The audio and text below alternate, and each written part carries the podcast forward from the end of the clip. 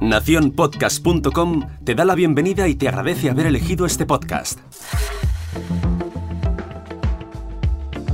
Hola, mi nombre es Jorge Marín y te doy la bienvenida al otro lado del micrófono.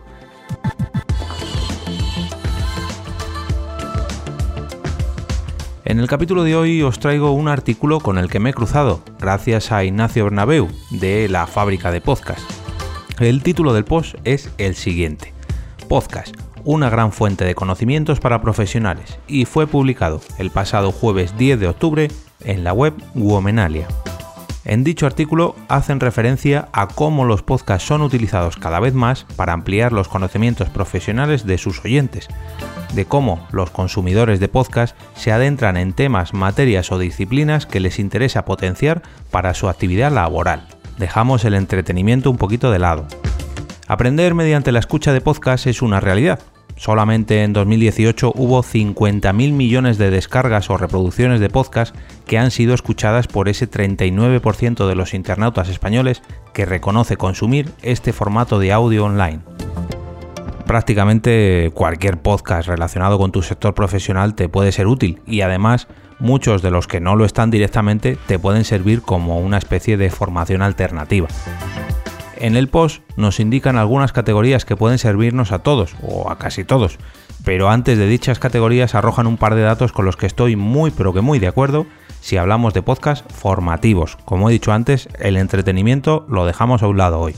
Estas sesiones formativas en forma de podcast deben situarse por debajo de los 20 minutos, ya que resultan mucho más atractivas a la hora de que un oyente que busque formarse se interese por tu podcast.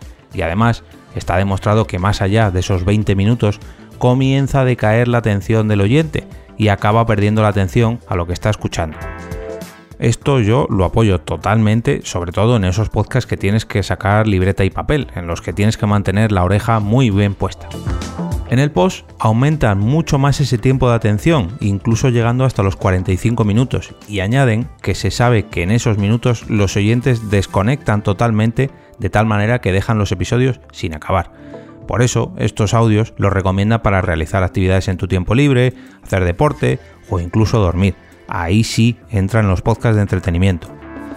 Y aquí me vais a permitir un pequeño bloque de opinión personal como director de un podcast mensual de dos horas de duración en cada episodio.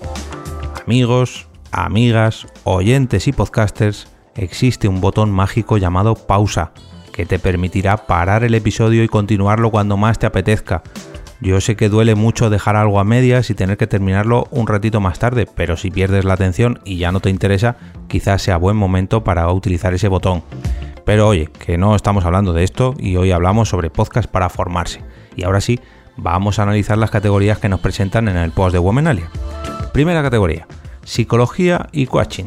¿Quién no necesita desarrollar su inteligencia emocional? Puedes trabajar tu liderazgo o el desarrollo personal para aumentar tu autoestima e incluso otras herramientas útiles para que tu carrera despegue, sea cual sea. Y gracias a estos podcasts puedes conseguirlo. Siguiente categoría, negocios, empresas y objetivos profesionales. Mejora la productividad de tu empresa, lidera el autoemprendimiento y conviértete en un auténtico orador de charlas en público. Seguro que te suenan esas famosas charlas TED, que ahora puedes escuchar casi todas ellas en formato podcast. Tercera categoría, marketing digital, una de las ramas que antes supo ver el potencial del podcasting como herramienta de comunicación y probablemente una de las más útiles estrategias de marketing. Ahora piensa un poco, ¿cuánto te cobraría un experto en SEO por una auditoría para tu blog? Está claro que, a ver, hay que salvar mucho las distancias y no es lo mismo escuchar su podcast, pero seguro que aprendes un montón si te suscribes al podcast de ese experto en SEO.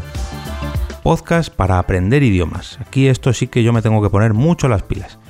Muchas veces habrás escuchado esto de ponte las series o películas en inglés para hacer oído, para acostumbrar tu escucha, pero ¿y si te digo que tienes podcast para aprender a hablar en inglés, francés, chino, alemán o casi cualquier idioma que quieras aprender? O mejor aún, seguro que hay algún podcast de tu temática favorita que puedes escuchar en otro idioma. Si de verdad te quieres poner las pilas y mejorar tu pronunciación y soltura con un nuevo idioma, escucha podcast. Es como tener un profesor nativo en tu móvil, salvando mucho las distancias, lógicamente. Para concluir el artículo, el podcast es un tipo de formación camuflada, que en forma de distracción es mucho más sencilla de digerir. Si a esto le añadimos que hay estudios que demuestran que el audio retiene los conocimientos a largo plazo mucho mejor, hace del podcast una herramienta perfecta para que tu formación siga avanzando episodio tras episodio. Antes de despedirme, me gustaría dar las gracias a todos aquellos que han apoyado este podcast mediante los cafés virtuales de mi plataforma, de mi, perdón, de mi perfil en la plataforma Coffee.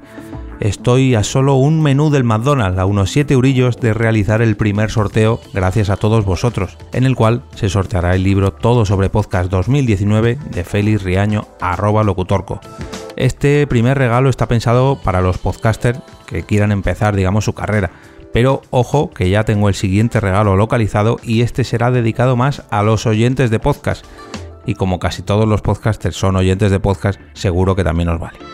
Y ahora sí, me despido y regreso otra vez a ese sitio donde estás tú ahora mismo, al otro lado del micrófono.